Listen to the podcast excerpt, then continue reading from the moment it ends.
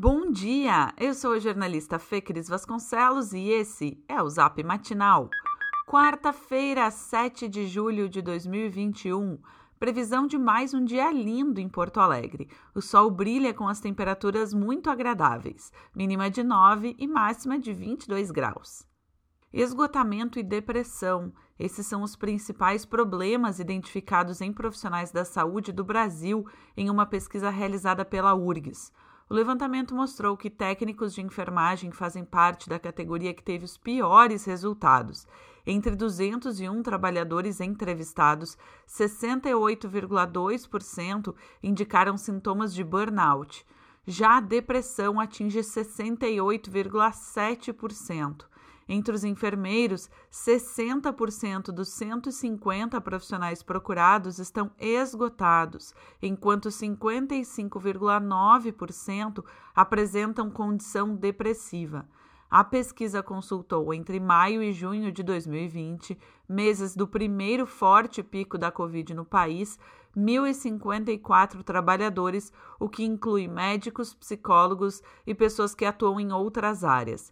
Para a psiquiatra do Departamento de Atenção à Saúde da URGS e responsável pela consulta, Carolina Moser, o resultado pode ter relação com diversos fatores, mas principalmente por conta da pandemia do coronavírus. Os diagnósticos positivos de Covid-19 também podem ter contribuído para o agravamento do quadro. Vamos valorizar então o grande esforço desses e de outros profissionais da saúde fazendo a pandemia acabar de uma vez. A partir de hoje, o pessoal com 39 anos ou mais já pode começar sua imunização contra a Covid-19 em Porto Alegre.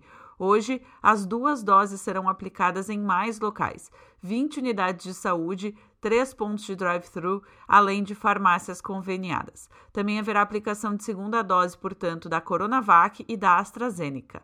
Horários e locais no link do nosso boletim de texto. E ainda sobre vacinas, a Prefeitura abriu a vacinação contra a gripe para toda a população de Porto Alegre, onde a cobertura vacinal contra a influenza ainda está muito baixa. Interessados devem se atentar ao intervalo de 14 dias entre as vacinas da gripe e da Covid.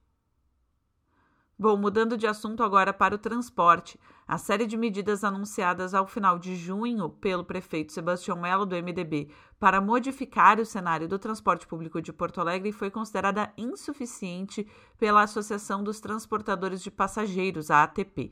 Em entrevista à Rádio Gaúcha ontem, o engenheiro Antônio Augusto Lovato explicou que o pacote, que conta com a redução de isenções e o fim da função dos cobradores, pode até ser considerado bom, mas não soluciona o problema em pouco tempo.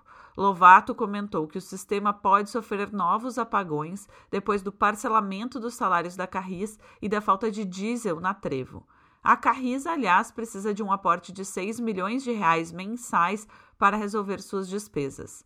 Em reunião com a diretoria da empresa e rodoviários, Melo admitiu um novo repasse, mas quer contingenciamento de gastos. Com o projeto de desestatização da Carris já tramitando na Câmara, o prefeito voltou a defender a proposta de repactuação com as empresas.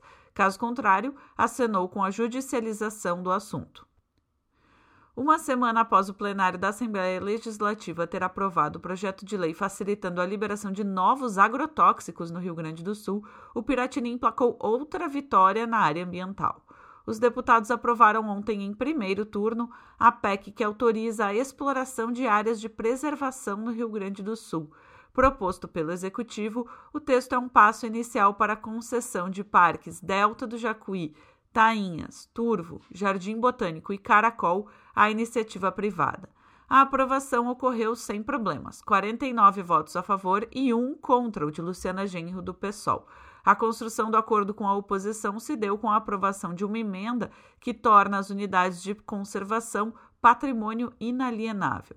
A votação em segundo turno da PEC deve ocorrer após o recesso parlamentar. E uma coisa que você já deve ter percebido: em levantamento do DIEESE referente ao mês de junho, Porto Alegre ficou com a segunda cesta básica mais cara do país.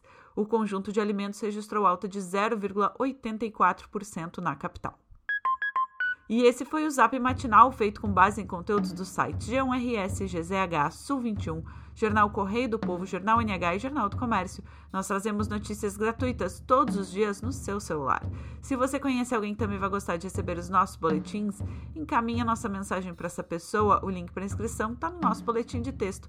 Aliás, caso você ainda não receba a newsletter Matinal Jornalismo no seu e-mail todas as manhãs, inscreva-se gratuitamente ou considere fazer a nossa assinatura premium para ter acesso a todos os nossos conteúdos e também, é claro, apoiar o jornalismo local. Siga também a gente nas redes sociais, arroba Matinal Jornalismo no Instagram e arroba News Matinal no Twitter. Um abraço e ótima quarta!